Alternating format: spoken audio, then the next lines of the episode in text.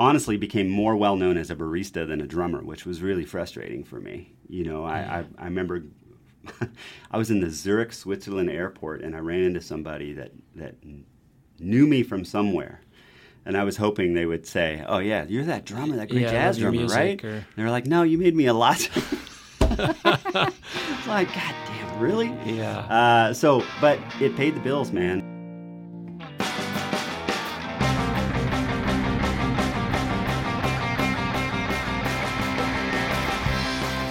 This is A New Angle, and I'm your host, Justin Angle, marketing professor at the University of Montana. This podcast is my chance to speak with cool people doing awesome things in and around the great state of Montana. Uh, before we get into today's episode, I'd just like to give a special welcome to our new producer, Jeff Meese. Jeff is a colleague here at the University of Montana College of Business. I guess his title is instructional technician. He's basically the go to guy for all things video and sound happening here at the college and just does fantastic work. Uh, in addition to that, Jeff has a tremendous uh, CV of credits um, in the production space here in Montana. I mean, he's done work for HBO, Vice Media, uh, National Geographic, and many others. And so having Jeff on the team and his expertise is just fantastic. It's certainly pushing me to understand sound uh, more completely and uh, the importance of it in the production. And uh, he produced last week's episode. That was his first one with Nick Triolo. And he comes on board, and we're really excited to have Jeff um, and his contributions to the show. So, welcome, Jeff. Anyway, let's turn our attention to this week's guest, John Wicks. John Wicks is the drummer for Fitz and the Tantrums, a tremendously successful band. Um, on the world scene, I mean, this guy's constantly posting pictures uh, on his Instagram feed of you know them playing to seventy thousand person arenas all over the world, and they've had uh, just huge success with uh, their latest album. And the single "Hand Clap" off of that album was just an out of the park success. So it's interesting to talk to John. He's a Missoula resident and. Um, passionate uh, outdoor athlete. Uh, we have a lot in common, and we've known each other for a number of years here in the Missoula scene. And talking to John, it was fun to learn about um, just the the grit, determination, hustle, and focus that he had to succeed in his in his profession. And as a drummer, how he worked his way up through the ranks, sort of mastered his craft, and now is in a position of tremendous success. And, and what now is next? I mean, you hear him talk about uh, the pressures that come with producing a tremendously successful album and uh, some expectations to do it all over again and, and, and some creative um, forces in the band where they're thinking about, well, maybe we're not so sure about doing the same thing over again. So interesting conversation with, with John. And then the other side of it, geez, I mean, we could make two awesome episodes just out of a conversation with John, but but you know, several years ago, he launched uh, in, in, in tandem with his, his wife Jenna, Drum Coffee, uh, a really awesome coffee shop, cafe, roastery here in Missoula, and they have two locations. Produce a great product, a fantastic experience, and uh, we talk about that and how he sort of became a student of the coffee game, and has tried to bring a lot of those insights to the Missoula populace. Anyway, I will turn it over to John Wicks. All right, so we're here today with John Wicks. John, thanks for coming on the podcast. My pleasure, man. Thanks for having me. Yeah, so we uh, we go back a bit. In fact, we had an interesting meeting moment where uh, you responded to a Craigslist ad about my van. right? I, I should sold like at this point I should car. like fake like you son of a bitch, you know. I know. I sold you a used car, you sold me a used car. and the friendship was was made to last. That was my dream car, but I hate. I I think Jenna broke it to you. I I had to sell it. Well, I I had a moment where I saw Jenna roll up in an F one fifty, which, as you know, is the truck I bought when I sold you the van, and I thought, what's going on here with the Wicks family? Are I'm kind like- of stalking you, man. car I'm stalking doing, me. Doing uh, doing what you do. yeah, yeah. Uh, yeah, man. It was. Uh, that, I love that car. I'm not really a car person at all. Um, I drive around a '78 Nova. That was my grandmother's Mm. car, uh, which is a rad car. But um, but I've always lusted after those Eurovans. yeah, yeah. And I had this dream of me and my wife and my two kids camping and, and doing that. And we did do that a few times, but I forgot to factor in that my, my daughters grow like really fast. Yeah. and uh, it be the last time we tried it, it was didn't really go that well, and so it was kind of like uh, my cue to to yeah, move on. I understand that life cycle. Well, we could convince all day about you know our used car transactions, but um, very few people are probably that interested in that. What they're interested in is is you as a as a rock and roll star, but also as an entrepreneur Yeah. here in, in in Missoula. You and your wife have opened up two cafes now and a roaster. Mm-hmm. So we're going to talk about all of that. But um, first, I'd like to kind of talk about um, your existence as a musician, as a drummer for Fitz and the Tantrums, and and uh, we don't need need to go into the whole story about the band, but but mostly like how does a rock and roll star like yourself live in Missoula, Montana? Right. Why here and why that choice and how Right. did that come to be? Well, so um, going back a bit, I, I uh, I'm originally well, I'm a Navy brat, so we moved around a lot as a kid. Right. Uh, my dad was a commander in the Navy, and um, and then when he retired, uh, we moved to Seattle uh, from New Orleans, and That's um, a big move. Yeah, it was huge, man. Um, and it was at a, a, a weird time. I was a, a young kid, actually, right about my daughter's age. And um, so we moved to Bainbridge Island, Uh huh. um, and it was very isolated and very rainy. And um, I hated it at first, and then it uh, grew on me after a while, and I, I, I, I really enjoyed it. And it was looking back, it was a pretty idyllic place to grow up. Um, and so I kind of grew up there, and then I, uh, when I graduated high school, I went moved to Ellensburg, Washington, and went to Central Washington University there uh, for a few years, and then um, I, I mean, I tried everything I could possibly try to get away from drumming. Um, my parents were not especially supportive of me pursuing music at that point. Uh-huh. They had understandably a lot of worries about me pursuing it as a career. Sure. Um, so, but you know, I tried everything from graphic design to um, communications. I was a DJ. Um, I tried everything I could do to try to find something where out of college I'd be making some decent money. Mm-hmm. But I just I was spending all my spare time practicing drums still, and um, uh, finally I finally had a meeting with my my dad. He came to visit in Ellensburg, and I I laid it out for him and just said I, I don't really want to do anything else, you know. And he was like, Well, you've given these things a, a fair shake, but you're on your own, you know. Yeah, And yeah. I, I really wanted to move to Boston. I wanted to live in. I wanted to go to school at Berklee College of Music. and- Okay, I know it. yeah. Yeah. And uh, I wanted to experience the East Coast. I'd never been there, and and um, and at that time I was solely a jazz musician. That's all I wanted to Uh-huh. do, you know. And that's where you needed to be. I mean, it was uh, New York in particular was where I wanted to end up, and I wanted to make a living as a jazz drummer. So, uh, so I moved there, and, and it was tough, man. I, I had a scholarship there for one year, a partial scholarship, and then I was I was hustling, and and um, right about that same time, just before I had left there, in order to raise money for school, I was I worked at the very first Starbucks. Yeah, Uh, that's right. Yeah, And back up one second. Was there Sure. something about jazz that, in particular, that style of music? Because I'm thinking about the the timing when you were growing up in Seattle. I mean, there's Mm-hmm. all kinds of different musics, types of musics evolving, emerging. Why jazz? Yeah, that's a great question. I I had um, I was very lucky. My parents were jazz fans. In Okay. particular, they were fans of one piano player named Ahmad Jamal, who um, there was a record that he put out called "Live at the Pershing," and um, I heard that record, and there was something about that record that that hit me like a ton of bricks, and.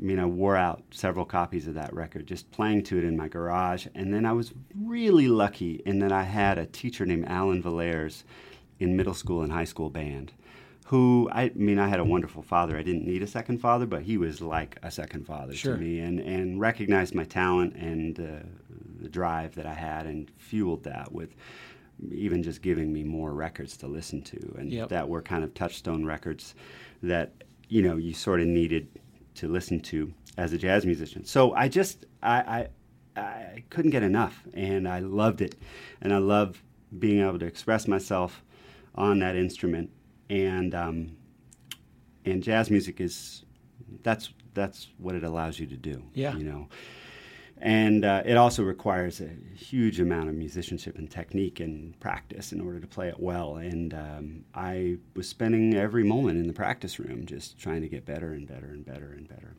Um, so yeah, that that was that was it. I was re- just really lucky that I found this teacher, um, or um, and he was my teacher through middle school and high school, and um, um, yeah, it was it was uh, match made in heaven there, and, Sure. and um, so yeah, I moved to the East Coast there to try to do that, and it was one of the best thing, decisions I ever made because when I was at Berklee, I mean, I mean the drumming talent pool at Berklee is always super deep, Yeah. but at that time, you know, Abe Laboriel Jr. was there, who was the drummer for Paul McCartney now.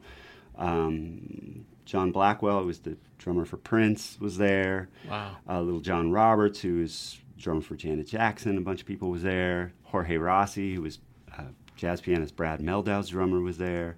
I mean, the list goes on and on and on and on. And Yeah. that was, you know, was- those were the guys that I was always putting my You're ear to the, wall. elite center. Right? Yeah, yeah, totally. And and and just trying to keep up with that crowd was was one of the big ass kickings that I needed, you know, in order to know whether I could hang. Mm-hmm. And there was only one way to do it, and that was to dive in and, and see. Otherwise, I mean, Ellensburg was wonderful. I loved that town and I loved that school, but it wasn't giving me the cross. Yeah, you're not rubbing elbows with that crowd. No. Man, you know what, though? I mean, like, there's still guys that come out of that school that are professional Sure, drummers. sure. You know, and, and at that time, even then, like at that time, the drumming talent pool at Central Washington University was no joke. Um, but I needed to know, you know, I, Yeah. I uh, otherwise I would have been asking, yeah, you know, or it would have been like, oh, I could have moved to New York or I could have moved to Boston, but you know, I didn't want to be that guy. Mm-hmm. I wanted to to really like a no regrets Yep. type of attitude. So so that kind of comes to an end that phase, and you move back to Seattle. and- Mm-hmm. Well, it and- came to an end a lot quicker than I anticipated because I was starving. You know, I was living on a bag of potatoes and top ramen, and I tried to move to New York to try to make a living there, and, and it was a rude awakening for me, man. You know, and not that I couldn't hang ability wise, but like my heroes were, you know, passing the hat at, at clubs to make extra money, you know, Wow. and seeing, you know, guys that had played with Thelonious Monk and like that, trying to make some tips, you know, uh, that was for me uh, uh, uh, an awakening. Like, okay, dude, if, if they're doing it, what are you doing? You know? So And- what you're saying is like the best of the best are kind of starving at best. yeah, man, And really so struggling. this is this is a hard path that you've chosen at this point. Yeah, and I could have, I guess I, you know, it would. Uh, you know, I, I, I guess I suffer some punk rock or jazz or guilt a little bit because, I, you know, that's part of it. That's part of part that's of why you moved to New yeah. York. Yeah, you know, you moved to New York to starve to do that. You know, and um, and it was tough. But just as as a drummer, getting around in New York was really tough. Like you can't bring your drums on the subway. Cab drivers won't let 'em let them Yeah. load them into a cab. Right. You know, you can't have a car in New York. So how do you get around? You know, so that's why when you see drummers in New York, they're usually playing like a little converted bass drum that's like 16 inches wide and a snare drum and a couple cymbals and that's about it because Yeah. you got to get around somehow you know so um, it's just tough it's a hustle and i enjoyed the hustle but um, i was just going deeper and deeper in debt and like having a rough time making the rent and so sort of with my tail between my legs i moved back to seattle Sure. um, and right about then was when the grunge era was hitting Yeah, yeah. so this is uh, early '90s, late. yeah, yeah, yeah. yeah. Okay. This is about yeah ninety five, right Yeah. about ninety five, and and um, you know our buddy Jeff uh, Ament was killing it in Pearl Jam, and like um, uh, you know every uh, all those bands were just killing it, and I I sort of kind of missed that. You know, because I was a jazzer, you know, and and uh, so I was a little out of the loop when I moved back to Seattle. It had blown up in Seattle when I left, you know right in those years i left it it was it had changed completely I, like it used to be this little outpost that no one ever went to no one toured to Yeah. you know they went as far north as portland and that was about it and um, so it was very different when i got back but it was exciting at Uh-huh. the same time A lot like- of change. yeah, yeah. There was a lot of guys very more optimism, I guess, because the scene had blown up there, and Um, Which is funny. That's not a word you often associate with the grunge movement. It's Right. Optimism, right? yeah, that's true. But, yeah, but uh, I can see it's you know opportunity and the world's expanding, and all of a Yeah. sudden the sort of the the spotlight is on Seattle in a new way, and for better or for worse. Right, and it and it kind of branched off also into that the just the general Seattle lifestyle. That's right about the time Starbucks was Yep. blowing up, Yep. and I was there for that, and um, and you know, uh, I was too cool for it. I was like working. I went back straight back to working at Starbucks, and um, was working at Columbia Center and First Inter- Interstate Building downtown, super busy cafes, and Yep. um, you know, uh, but it started to. The green aprons appeared and the uniforms appeared, and Mm. I was like, not "Oh your- man, not your bag." No, you know, not not no, it wasn't. You know, uh, so I went started going to little working at in, independent cafes around Seattle. Yeah. and I, I worked at so many of them, and honestly became more well known as a barista than a drummer, which was really frustrating for me. You know, I I, I remember. I was in the Zurich, Switzerland airport, and I ran into somebody that, that knew me from somewhere. And I was hoping they would say, "Oh yeah, you're that drummer, that great Yeah, jazz drummer, right?" or- And they were like, "No, you made me a lot."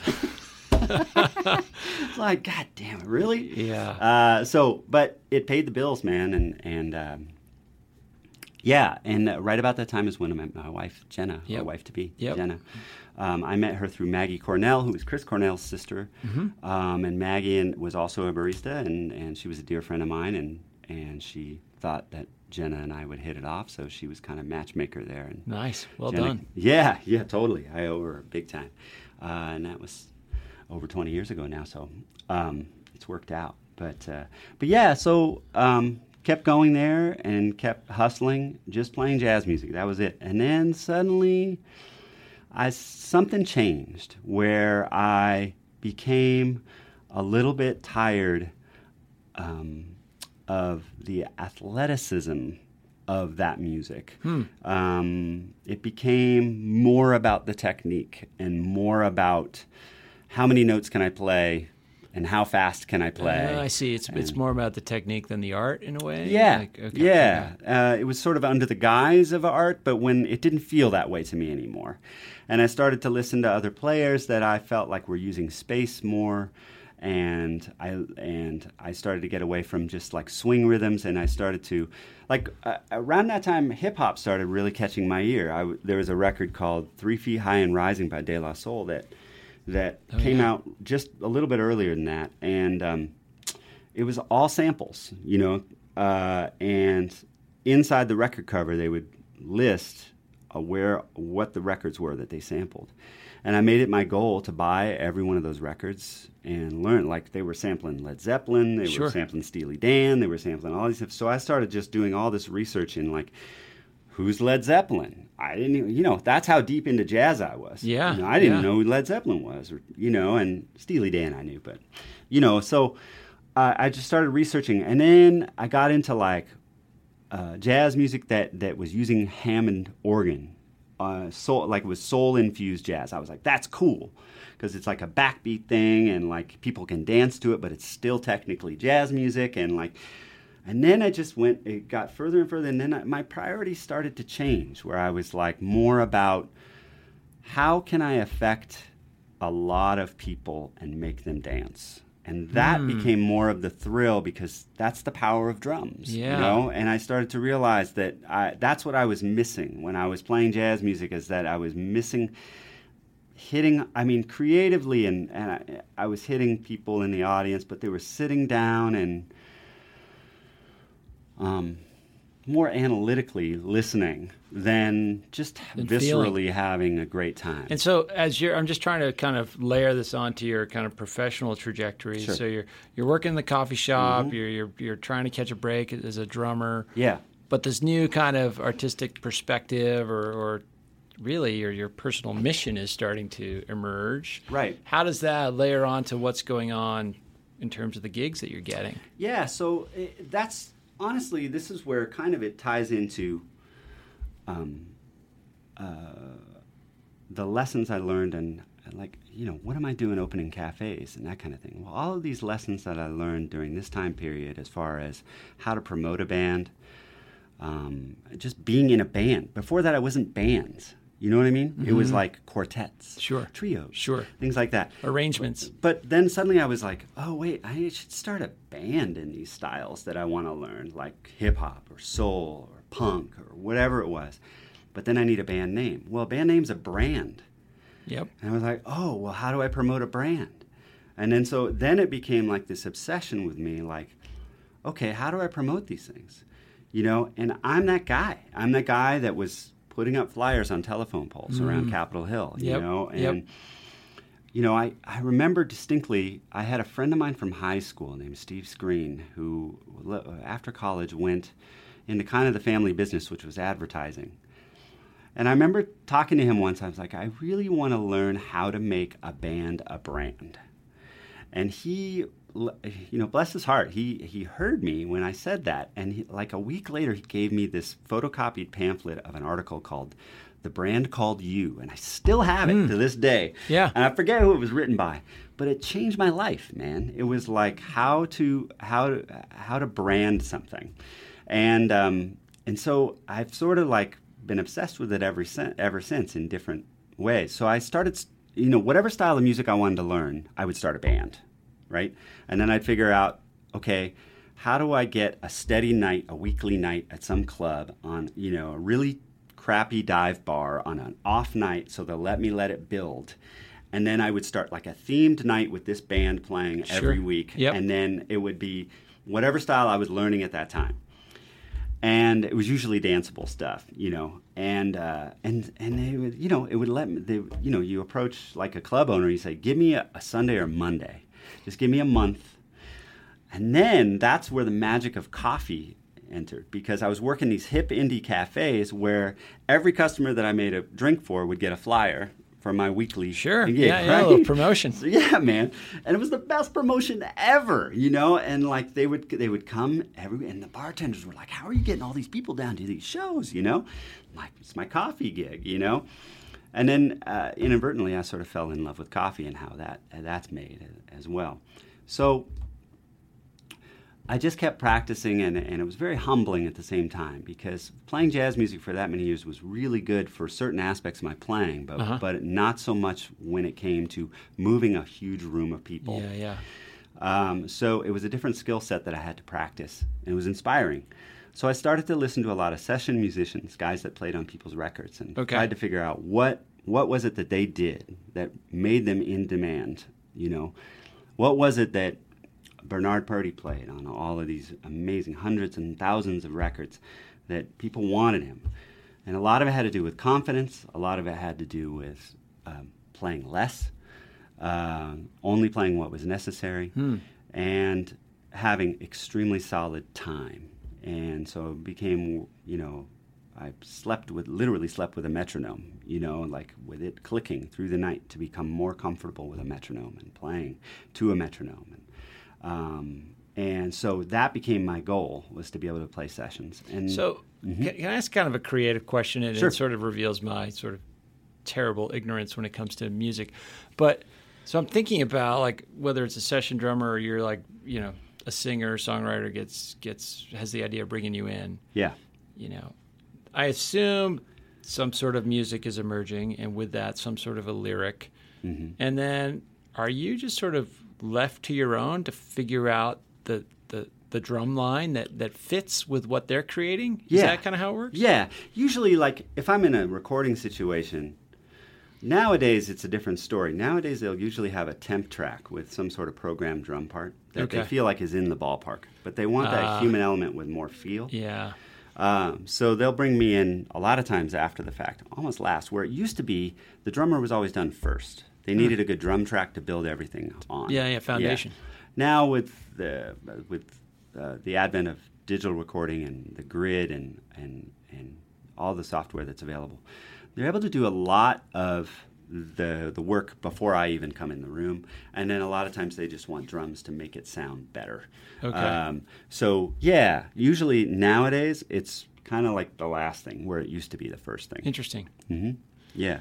So With- for so- better or for worse. But so you're trying to find your way. Um, with these musicians and Yeah. also you know building your own brand and Yep. I can see how this is all kind of coming together. Yeah, absolutely. And then right about that time, when I uh, my my mother was um, what had ovarian cancer, and so Jenna, my wife, and I um, were were still dating at that point, but we had we had planned to move to LA eventually, Yep. so that I could give it a shot. Yep. But I didn't want to abandon my mom, who was very sick, and um, and my dad, who was who was trying to deal with that. So, um, and my mom fought hard for five and a half years with chemotherapy, and technically at one point was in remission, but it came back. Um, and she eventually passed away, um, which was devastating. Um, and and yet it's at the same time sort of opened a door. It was kind of like, okay, this this part of your life's done. It's time to move on. So it was kind of our cue to move to LA. And it was scary, man. It was a big leap of faith because I'd sort of developed my brand, you know, in Seattle, where I was working five, six nights a week playing um, in various musical projects and stuff, and doing okay. But it was more like still playing for like fifty bucks a night, something Yeah, like that. so you you're know? uh, at best going sideways financially, right? yeah. I mean, I was teaching a lot too. I was teaching out at Seattle Drum School. okay, so that helps. And I had about at one point I had like 47 students. I was really teaching a ton. Um, but uh, but yeah, it was still in the back of my head. You're going to be really sorry if you don't at least. That's try it. probably like that existence. Teaching forty-seven students, playing six nights a week, is like not the the the dream shot of the life of you music, musician that you Not had in your me. mind, right? Not for me. I mean, I, I guess at the time I was feeling very lucky that I was working, and and I, I enjoyed teaching because I was practicing at the same time Yeah, as I'm teaching. course. You know, um, but yeah, I So wasn't LA was calling, and it was yeah, time. Yeah, it was. I'm yeah, I'm still to this day, and just never, you know, always visualizing what's next. And that was it, and and I knew it was going to work. I don't know why I knew, but I just knew it was going to work, and I could visualize myself down there. And so we made the leap of faith, and we moved down there, and it took two years for the phone to ring. I was working more coffee gigs down there, Yeah. and but just saying yes to everything I could, and um, and then eventually my first gig is very strangely enough with with actress Minnie Driver. Mm-hmm. Um, uh, she's also a singer songwriter, and uh, was recommended for her and. Uh, Auditioned for her, but I literally got it because I got along with her black Labrador Retriever. I think because it's a good skill set. Yeah, right. it's a good skill set to have, and To uh, piss off the dog. I right, mean, that's, right. That's pretty good intuition, John. but seriously, man, I saw the guys coming out of the audition that I knew from like drumming magazines, and I'm like, they're not going to hire me for this, and and I got the gig, you know. And I swear it's because she, uh, I said hi to her dog before I walked in, uh, but it worked, and I got that gig, and that was sort of like the very beginning. And then Money Mark from the Beastie Boys called me uh-huh. and said, uh, "Hey, man, I'm flying to Japan in two days. You want to come play?" in-" Yes. yeah, the Fuji Rock Festival with me. I had never met him, and I was a huge Beastie Boys fan, obviously, and and um, and so he said, "Yeah, we'll rehearse tomorrow, and we'll expedite your passport thing. I got this. There's this company in LA that Yeah, yeah. specializes in that." It can be done. Okay. You know, so I did it, man. We flew all the way to Tokyo, played for 45 minutes, and flew back. And that Wow. was that was it was crazy, man. And that was like a life changing experience.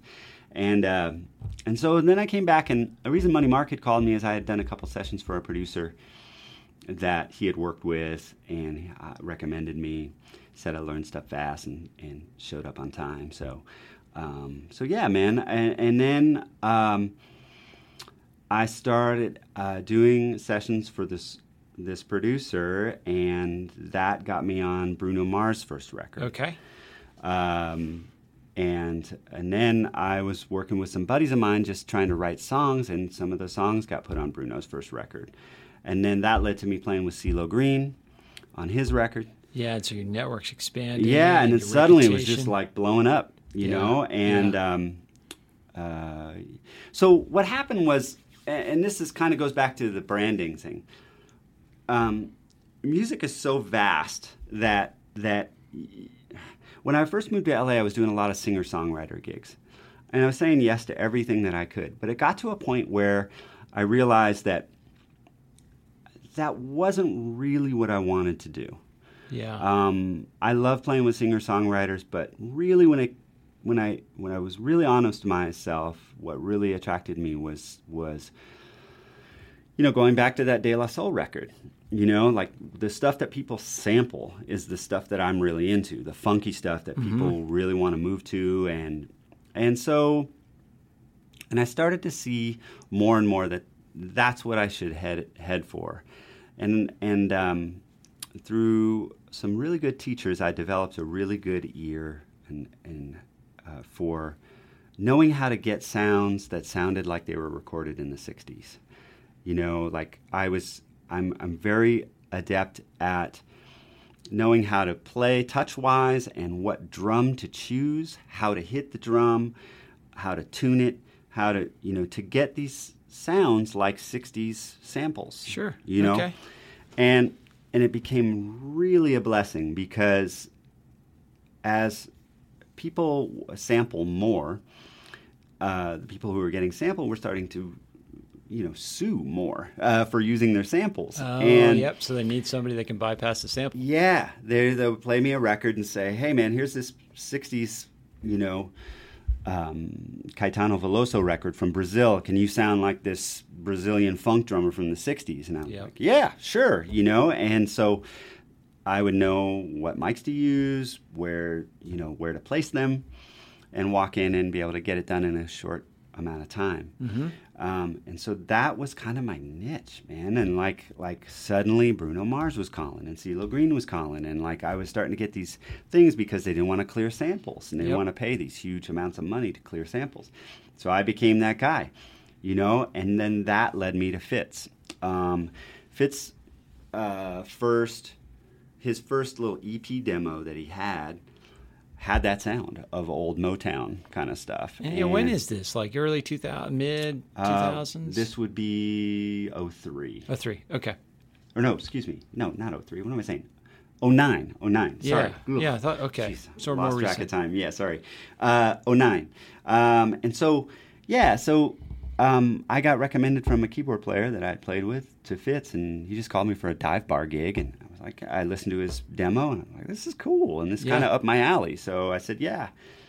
And then suddenly, like, I'd only planned to do a couple gigs with him in bars, you know, eh, but there was lines around the block, and, then there was more lines, yeah, and then bigger clubs with lines around the block, and suddenly two gigs turned into ten gigs, and a residency in L.A. and jaded L.A. and people were loving it, and like we're everyone hates everything in L.A. You know, they've already seen and done and so, and so. Um, yeah, man, it's like it's one of those things where that branding of myself and deciding this is my strong point, this is what I need to focus on, that really paid off.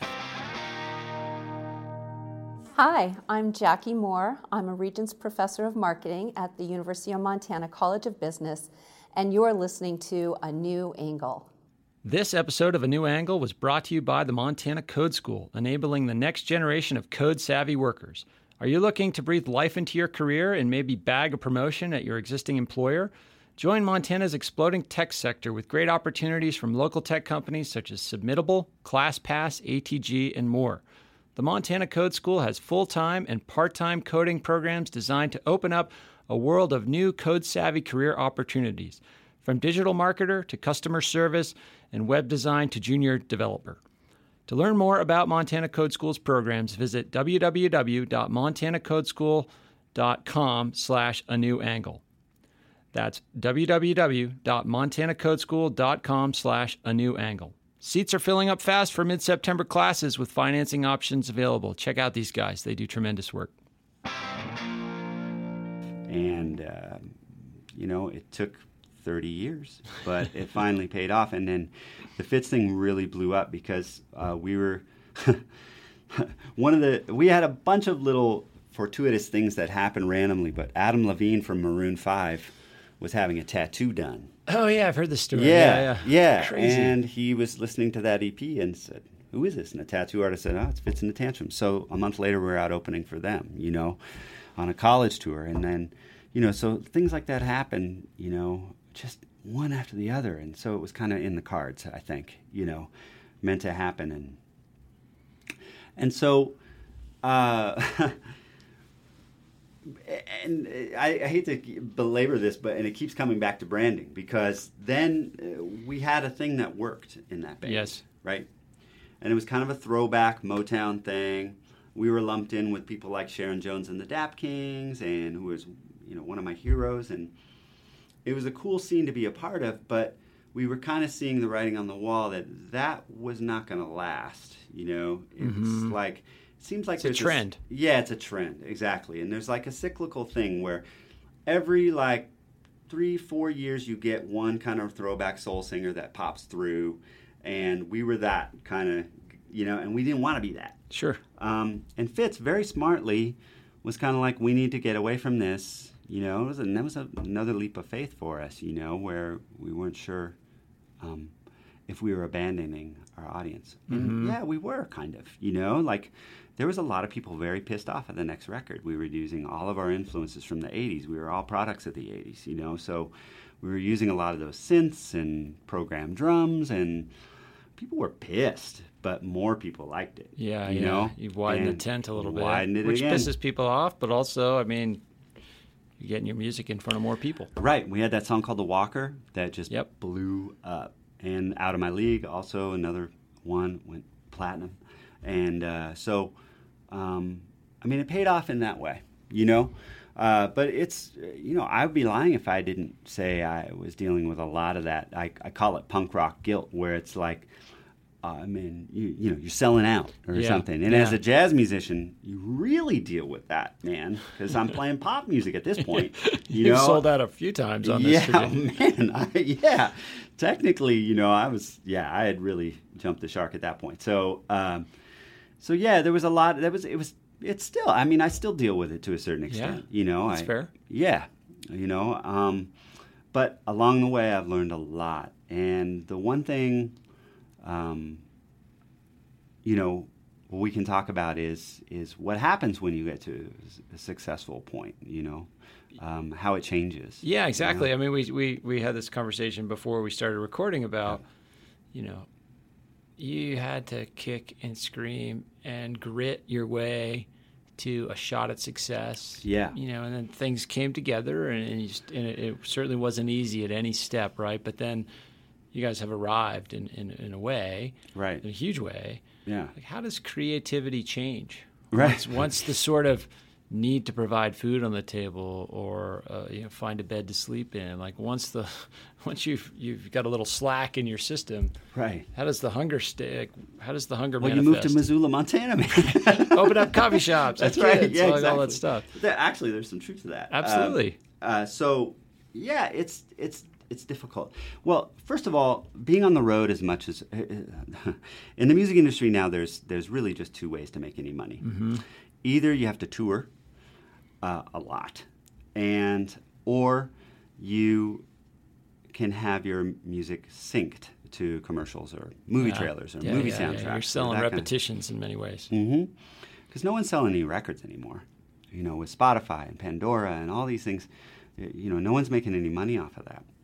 Um, uh, so, yeah, it's licensing that really is you know, and I've learned a lot about that, you know, and and over the last nine years, and um, man, it's being on the road that much in order to make money is tough because right as we hit success, pay dirt, my daughters were born. Yeah. You know, yeah. so it's kind of one of those things. Be, care- be careful what you wish for. You might just get it, and it's probably going to happen right at the worst time when the most amazing thing happens to you and you have kids, mm-hmm. you know, mm-hmm. twins no less. And so, what are they? Eight now? They're Seven? nine. Nine. Okay. Yeah. Okay. Um, so, yeah, and it was tricky because at uh, you know in the beginning stages of Fitz and the Tantrums, you might be opening for Maroon Five, but you're not making any money. Mm-hmm. Like you're actually basically paying to go out there for the exposure, and so you're what not. they're probably framing it as. Yeah, we're giving you all this exposure. Why Yep. should we pay you? Yep. Yep. Exactly. Mm. And uh, you're coming back broke, and um, it was tough. You know, and you're gone all the time. Yeah, and, and Jenna's dealing with twins, you know, in LA Yeah. Um, with a high overhead, which that's when we decided to move to Montana because there was this precipice. And she's where, from here, right? Yeah, she was Got born it. and raised here. Um, so we were getting family support uh, here, your dollar goes a lot further here. Um, and so, um, just to ease our stress, there was that point where we're like, okay, this this could work. It could work. It's not working yet, but it could work. If it does, great. If it doesn't, we're going to land in Missoula versus LA, um, where we're going to go deeper and deeper in debt Yeah. and um, with no family support whatsoever. And uh, so that was that was the reasoning for moving here. Um, and um, but the other tough thing about being on the road that much is I wasn't able to practice anymore. You know, you play every night, and that's a certain skill set. And when I'm on stage, I'm always sort of in the mindset that I'm practicing as well as performing and trying to work on subtle things every night. But it's not the same as being in a practice room. It's not deep work. No, Yeah. it's not. It, it's not that isolation that I crave, and um, so that was that was a tough part of it too about the success, and because it just there was a point there where we were never home, man, for years. Yeah. I never saw my kids. When I Mm. would come home, you know, my daughters were looking at me like I was a stranger, and it was tough to try to rebuild the connection every Yeah. time. Yeah. Um, and that became the challenge. I was really trying to enjoy the continued success and how it was snowballing, but it was really tough because I felt like I was not being a very good father, and um, and I was not developing connection with my kids, and so it was tough to enjoy the success, you know. And it was tough not feeling like an artist anymore. You're more of a machine at that point, you know. And I hate to say this stuff because sometimes that punk rock guilt kicks in where I'm like, oh yeah, woe is you. There would guys, there's guys that would kill to be in that position, Sure. you know, and it's true. Um, I would have killed to be in that position that I was in, but it it's one of those things where I tell everyone I have the best gig in the world. It's the easiest gig in the world, except the fact that I have to be away from my kids, you Yeah. know, and my Without wife. a doubt. Um, so, yeah, it became it was really tough. I was the only dad in the band. Mm-hmm. Um, Is that as- still the case, or is that changed? no, thankfully, it's changed in a big way. Everyone's a dad. Great. Uh, Noelle, bless her heart, is, is the only one that's not a parent yet. Um, uh, she's in a tough position, being the only female in the band, you know, and plus she's a front person. So, um, yeah, it'd be tough to go out there with a baby. You know, especially as as much of a powerhouse as she is on stage. You know. Um, so yeah, it was it was tough. They were sympathetic to a certain point, but everyone's like didn't really get it um, what I was dealing with Mhm. at that point, and that was frustrating. Um, honestly, at that point, now that I think about it, I was the only married guy in the band too. So yeah, that creates a whole issue, set of issues too. yeah, it was tricky, man. You know, and and trying to have someone sympathize, but it wasn't really there. But Yeah. at the same time, I was thankful to be making some money, and it continued to get bigger. Uh, the paychecks were bigger, um, so that was helping at home. But uh, it was, yeah, it was a tricky time. Uh, but then, as the guys started to get married and started to get babies, they were a lot more sympathetic. Right, and right. Within the last few years, um, it's become easier. Where the point to the point where we just go out for the, at at most usually about six weeks, Uh-huh. and then we'll come home for a couple of weeks, do a six week run, come home for a couple weeks, that kind of thing, and that seems to work okay. Yeah. You know, as well as it can be. But the guys are a lot more sympathetic now. Sure, yeah, they get it. Yeah. yeah, but it was uh, yeah, it was it was it's been a crazy ride seeing how that um, how we've changed um, to become more successful Uh-huh. with the hopes of being more successful. This last record was a very, very big departure, um, you know, and caused a lot of tension in the band. You know, um, the the goal with the higher ups was to swing for the fences and get on pop radio Mm-hmm. which I mean, you want to talk about punk rock guilt? That was really tough for me. Like it's the last. I mean, there was a part of me that, look, I love a pop song. I love. I'll listen to Katy Perry and then I'll go listen to John Coltrane. You know, but but so I don't really have that kind of guilt. But it was um, a little voice in the back of my head saying, "You're selling out even more. You're you know." Um, uh, you know, this has gone too far. Um, and then again, there was there was some of that backlash from our fan you base. feel like you're losing control of Yeah. your, create, of your brand in a way, right? Well, because we, you know, we signed to a major label, and when you do that, you are beholden to them to a Yep. certain extent, Yep. and um, they want to have their voice heard as well Mm-hmm. in what they think is going to sell. And if you want them behind you, with the machine behind you, um, and reaping the benefits of a large promotion staff, you have to play the game. Yeah. Unfortunately, Yeah. you know, and and some people choose not to, and maybe it works out sometimes, but more often than not, it doesn't. You know, so we played the game. We swung for the fences, and and we had that song "Hand Clap" that really, Yeah, you know, was as big out of as the park. yeah, I mean, it sold more in the first six months than all of our other ones combined. You know, it was crazy what happened with that. You know, and um, not so much with any of the other songs on that record, but it sort of was one of those things. Well, didn't really matter. You know, it was like we got this huge hit. Um, but pop radio, and this is where we start to get into like the business aspect of things. You know, as much as as much as no one's making any money off of selling records, radio is still king, and so all of the touring is based around radio formats and the listenership. And um, so I'm learning. I've learned more and more about radio is still really in charge of everything. Really? Yeah, you wouldn't think so, yeah, right? Exactly, you wouldn't. I certainly didn't think so. Um, but it is. And um, radio formats like alternative radio, college radio, alternative radio. Kind of genres, if you will. Yeah, yeah. yeah, And we were starting to, you know, we would we were crossing over into all of these bigger radio formats Yep. that were more commercial. But as far as pop radio, meaning like top 40, Mm-hmm. I think we hit it. You know, we hit up in like 28, something like that, which is really good. Yeah.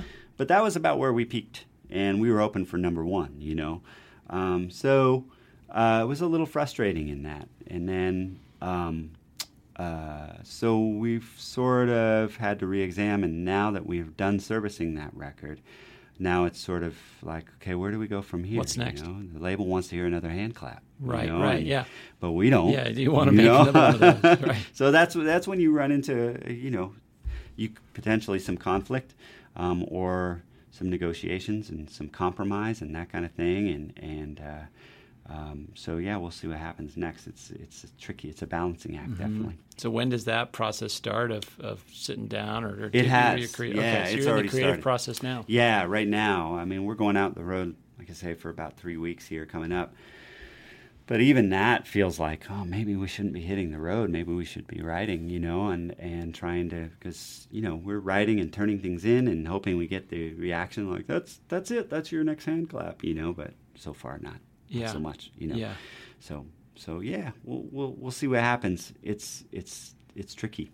Nice. it's really tricky. Yeah. Well, I want to I want to be respectful of your time, but I also no, want to shift gears just a bit and get into drum coffee a little bit. yeah cool. Um, and I mean, the, the, the obvious question that comes to mind, at least to me, is really another coffee shop? right I mean, that's a cynical question. I mean, I know exactly, uh, deeply respectful and ad, uh, admire what you guys have done. Thanks, So I'm not saying it in, No, no, no. in, in any way get it. dismissive, but at it. some point, like you're sort of penciling out this idea, like somebody's got to ask you, really, does Missoula need another coffee shop? Right. So what was missing that, that you brought to the table, or you need you wanted to bring to the table? Yeah, that's yeah, it's a great question, man. I um, so I have this thing. I, I have this um, talent, I guess, or um, obsessive. Talent and a curse in the same yeah, in the same yeah. wrapper. Well, so far it's been a blessing.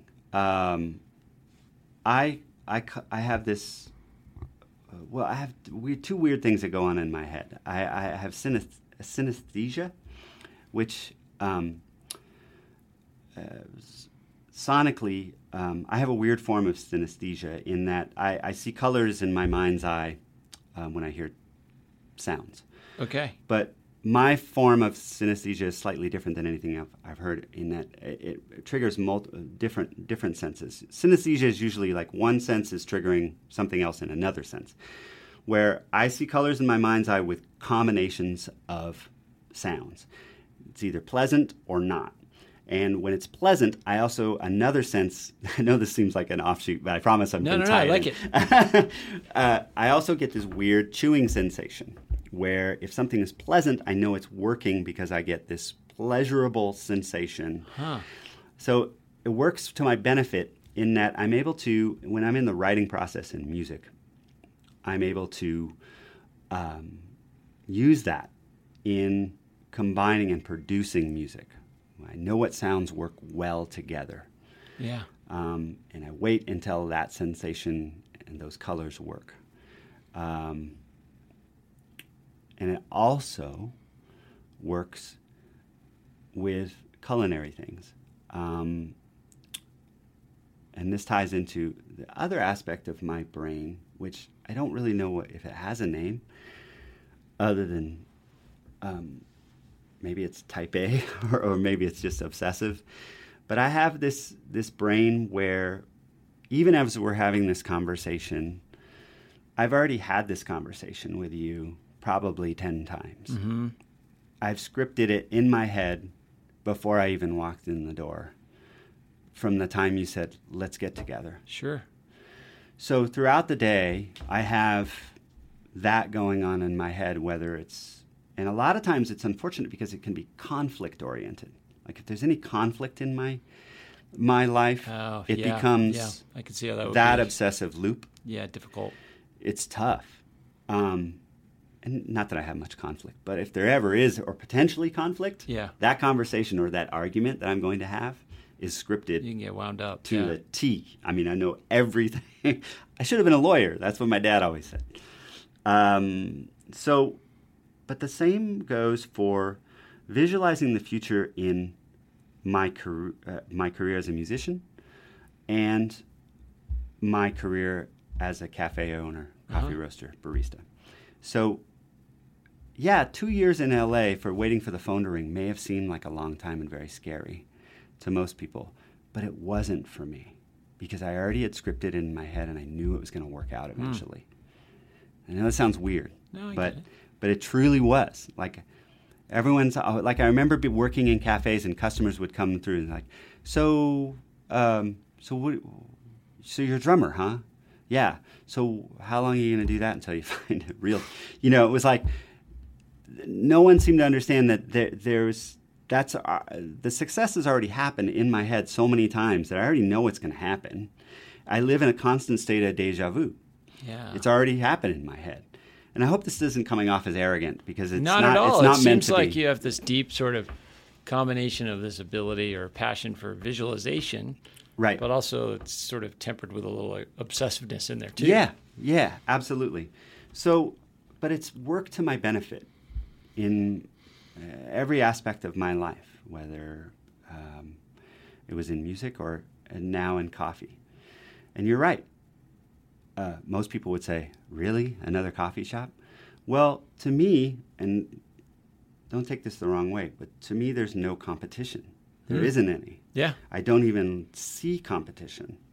It's like having blinders on, and the only thing that I see is the visualization that I've had about these cafes. I've already already done the success in my head with these cafes. Okay. So there isn't any competition. Although, I mean, to push on that a little bit, Sure. like you're a student of the game. I mean, I, I saw you around town hanging out in a lot of shops, Mm-hmm. studying before you open drum, and then I assume you're doing that on the road too. Like you're going for your runs and you're visiting the best shops in all these towns you're touring in. So, Yep. though you're not directly competing necessarily with those shops, you're you're kind of interacting in a, in a you're learning from the marketplace. always that way. learning, always learning. But I was really, really lucky in that when I first came up, and this uh, again will tie in. When I first came up in the '90s in Seattle, when that coffee scene was blowing up, there was a reason it was blowing up in Seattle, not just the weather and people needing more caffeine. The scene was blowing up because the cafe scene there was really awesome.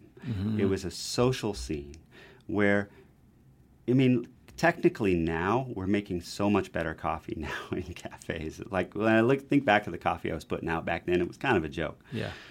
Um, but it was all about the hang.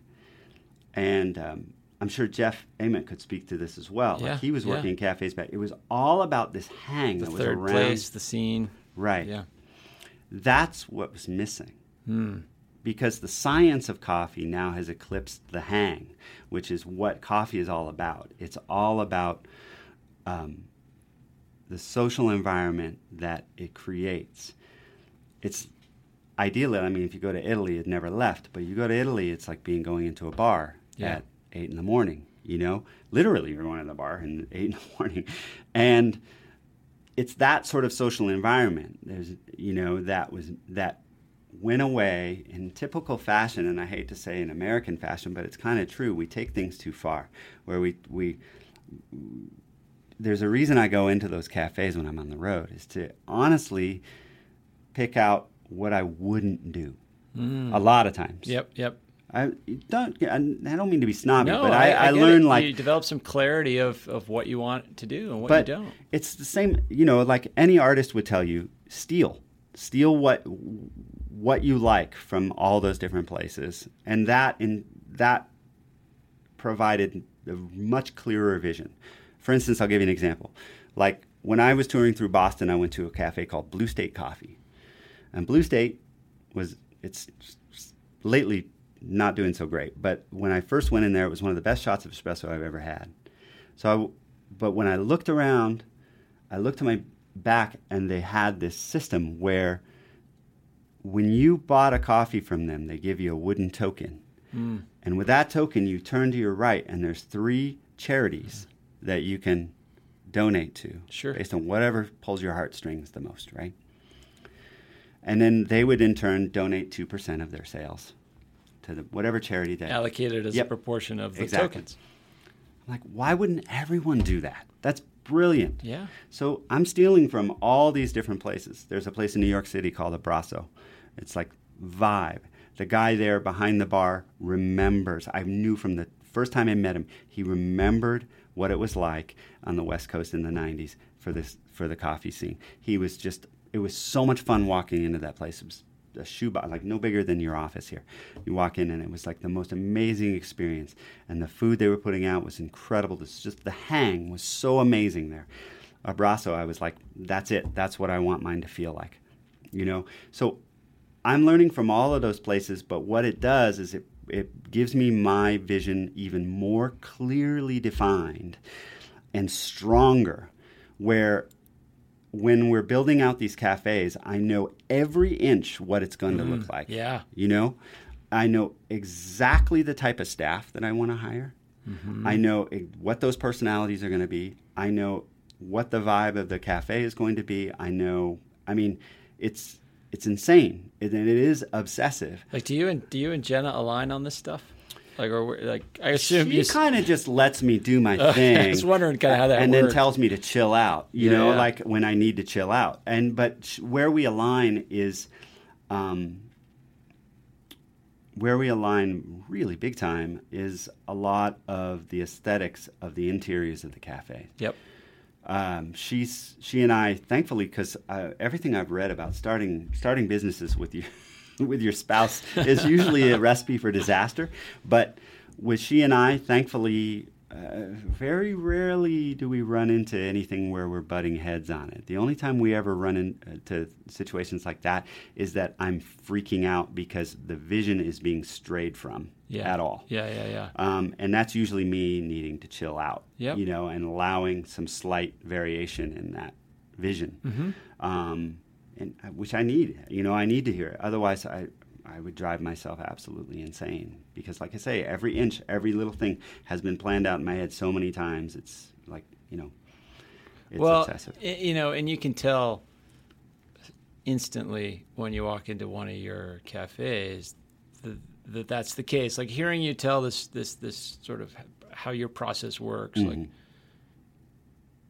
Yes, I can see that when I you know when I walked into the the South Street shop for the first time. I mean, everything's different. yeah, The tile, the machine, Mm-hmm. and all of it is sort of perfected by the people. Mm-hmm. You've got awesome staff, and they are so jazzed up and passionate about what they're doing, and it Right. all kind of coalesces Yeah. And the value proposition, I mean, for using a sort of a corny business school term, it's very clear. Yeah. It's a place you want to be. Well, I, I have to tell you, you know, it all started. Jenna also worked in cafes in the 90s in Seattle. And we remembered what worked staff wise and what didn't. Yeah. What type of personalities were the ones you couldn't wait to work with at 6 a.m. Yep. Yep. and what ones you dreaded. And the first person we hired, we stole from Taco del Sol here, was Kendra Bell. Mm-hmm. I went in to get, when we were building out the space on South Avenue, I went to get a burrito there, and she was working behind the counter. And I saw her and the way she interacted and the way, and her energy. And I was like, that's it. That's it. She's and the one. I remember there was this girl in Jenna and I. We, we, both worked for Caffe Vita at one point in Seattle, and and there was a girl named Nicole that worked there, and we always wanted to find our Nicole because mm. we knew Nicole was the best. Yep. And when I went in and I saw Kendra, I was like, "There's our Nicole," and uh, and so I, then I started stalking her, and I went back just to see if it really was as good as I thought it was. I kept going back and back, and like, sure enough, every day I saw her, she was just phenomenal with customers. And so I grabbed Jenna and I brought her there and I said, I think I found her Nicole. And she went in and in one minute was like, oh my God, that's her. And so we waited till she was out wiping tables and we were like, can we talk to you for a minute? You know, and, and thankfully she was open to it, you know, and, and, um, uh, she was ready for a change and ready to bring on more responsibility in her life. And, yeah. And, yeah. Uh, but look, it's an awkward situation, man, because, um, and it worked this way with both of the cafes we've opened so far. Is literally the day after we open, I split. You For know? sure. Yeah, I'm like, okay, thanks, I'm out. You know, and hope that it works. Um, and the reason it works is that we know what works from working in cafes for so many years, mm-hmm. and what type of personality we want behind the counter, and um, and we also know what not to stress about. There's certain things, you know, there's certain things that I think a lot of cafe owners stress about that that really they need to let go. You know, like um, just and I hate to say this, I'm in an enviable position because my day my other day job pays me pretty well, um, and so maybe I'm speaking out of turn, but but I can honestly say I think a lot of people are a little bit too concerned with the bottom line right out of the gate, mm-hmm. and they're they're losing the, the the long game, which is what people come in for is the experience. And this is going to sound really cheesy, but coffee in particular can be a transcendent experience. If you walk in and the coffee is is amazing, the person behind the counter is amazing, and you can a lot of the other stuff can fade away into the you know into the background temporarily while you build that following the same way I built it in bands in mm-hmm. Seattle. Mm-hmm. You know, if you give them something that's transcendent, that they walk away with like, holy moly, I just walked in the door and I felt like I entered a different country. Yes. You know, um, it's the same as when I was doing crazy bands that I put together that I knew were amazing creatively and giving people something completely different that they couldn't find anywhere else. And that that bar owner let me develop every Monday night. You know, it's the same exact philosophy with these cafes. You know, I'm lucky in that I'm able to to to take a deep breath because financially I've got this other gig. But um, it's the same, man. It's the exact same as starting those nights in Seattle at those clubs.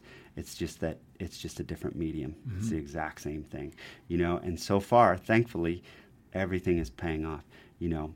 Um, and now we've entered into the roasting world, which for me, you know, is the next logical step. Next to payroll, you know, that's our biggest overhead. Sure. You know, roast your own. We were we were using black coffee, and Matt and Jim are some of the most awesome people I've ever met in my life.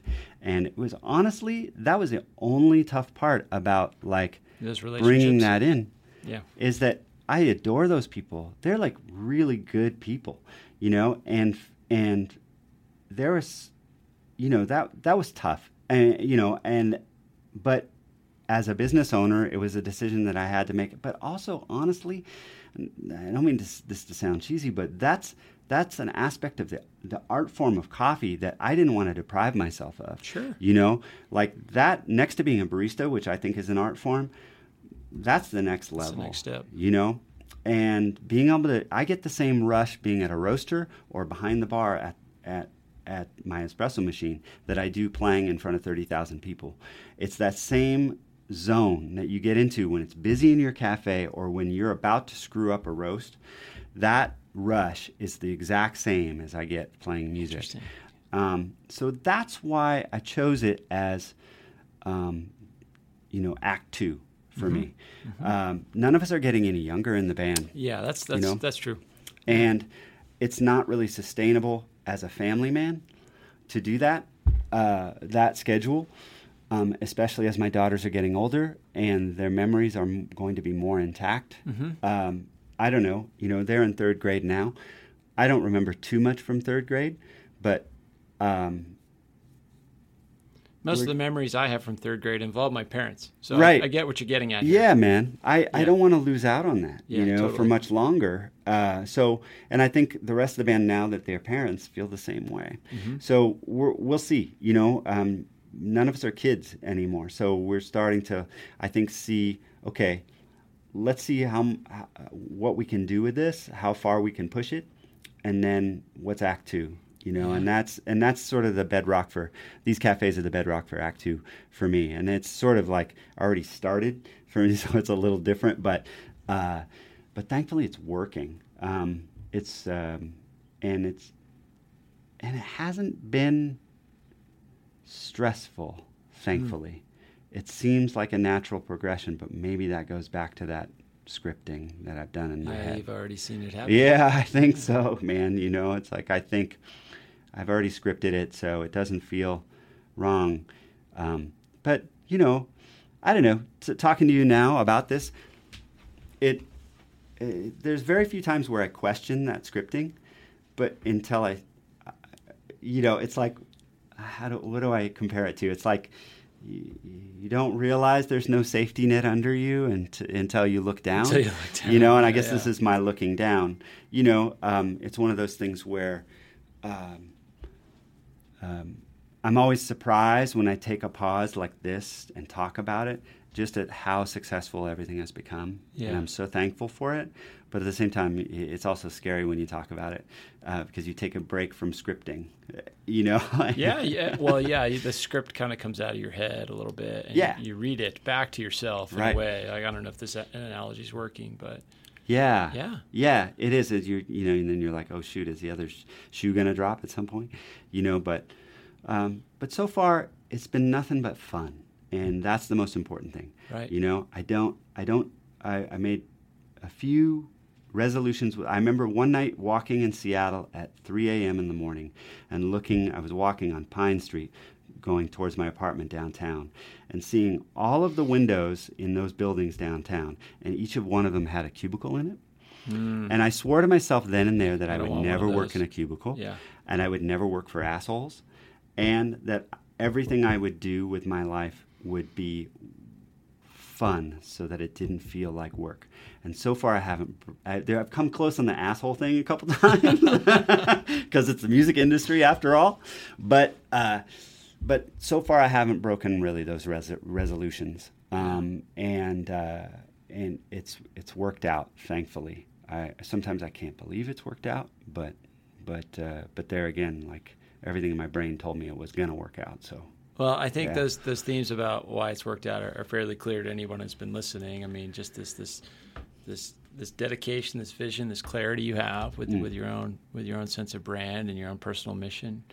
It's just it's neat to hear it kind of all put together. And uh, John, this has been great, and Dude, I thank you. appreciate the appreciate the hang, the wisdom. I'm gonna go And- cry now because you made me think about everything. But Okay. no, you're gonna expense the therapy to the podcast. that's what this was like, man. It was good therapy, actually. It was great. No, Cool, but man. thanks for having me, man. I, I, I look, I, I have to tell you, just, um, you know, um, following your exploits, just in the running realm, uh, you know, it's like a huge inspiration to me.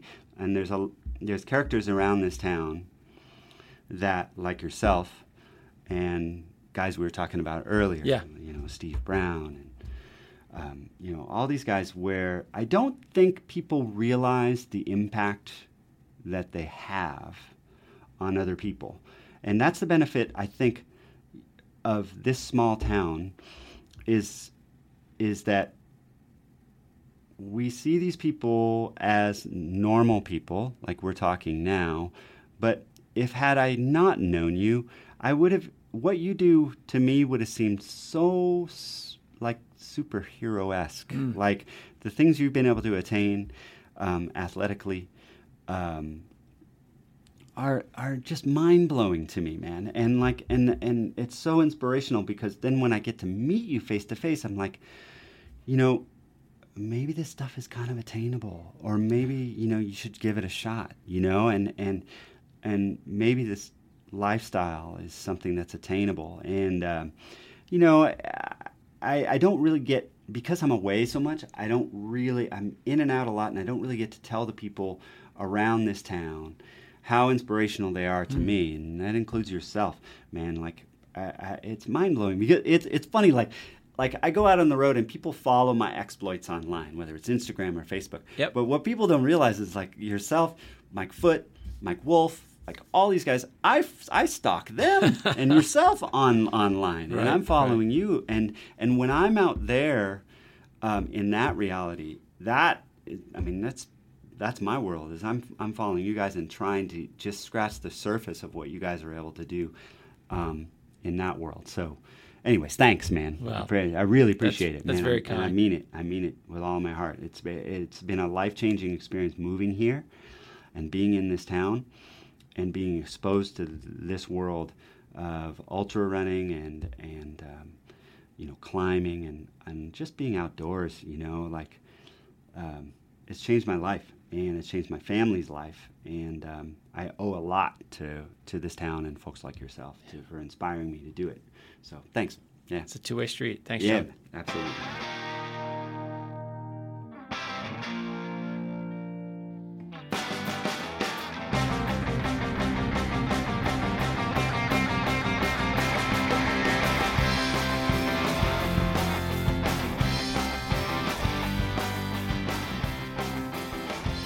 Right, hope you enjoyed that conversation with John. I certainly thought it was fun. Coming up next week, we have Olympic mountain biker Sam Schultz, local Missoula hero, and uh, just a big inspiration to me. It's just Sam has had a, bumpy road um, with his health the last four or five years and has just had such a graceful way of transitioning into um, just kind of this soul rider, community activist, um, spiritual leader here in the Missoula, Montana mountain biking community. And uh, it was cool to catch up with Sam, and uh, we'll see you next week. Thanks for listening to A New Angle. We really appreciate it.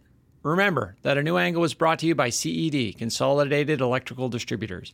They're one of the largest electrical wholesale suppliers in the country with nearly 600 locations nationwide. CED is a privately held business to business company that distributes just about every piece of equipment you need to keep your lights on, your energy flowing, and your lifestyle comfortable. CED is also an important employer in our community, and they have a keen interest in University of Montana graduates. To explore career opportunities, check out www.cedcareers.com. And if you enjoy this podcast, there are several ways you can support it. First, please rate us on iTunes. Ratings help others find the podcast. Second, write a review. The more reviews we get, and hopefully positive ones, the more we can grow. And third, just tell your friends about it. Before we go, I'd like to thank a few folks for making this podcast happen. First off, thanks to Elizabeth Willie, Communications Director here at the College of Business. And thanks to our fabulous interns, Savannah Sletton and Max Gibson. I'd also like to give a special shout out to VTO for providing us with music.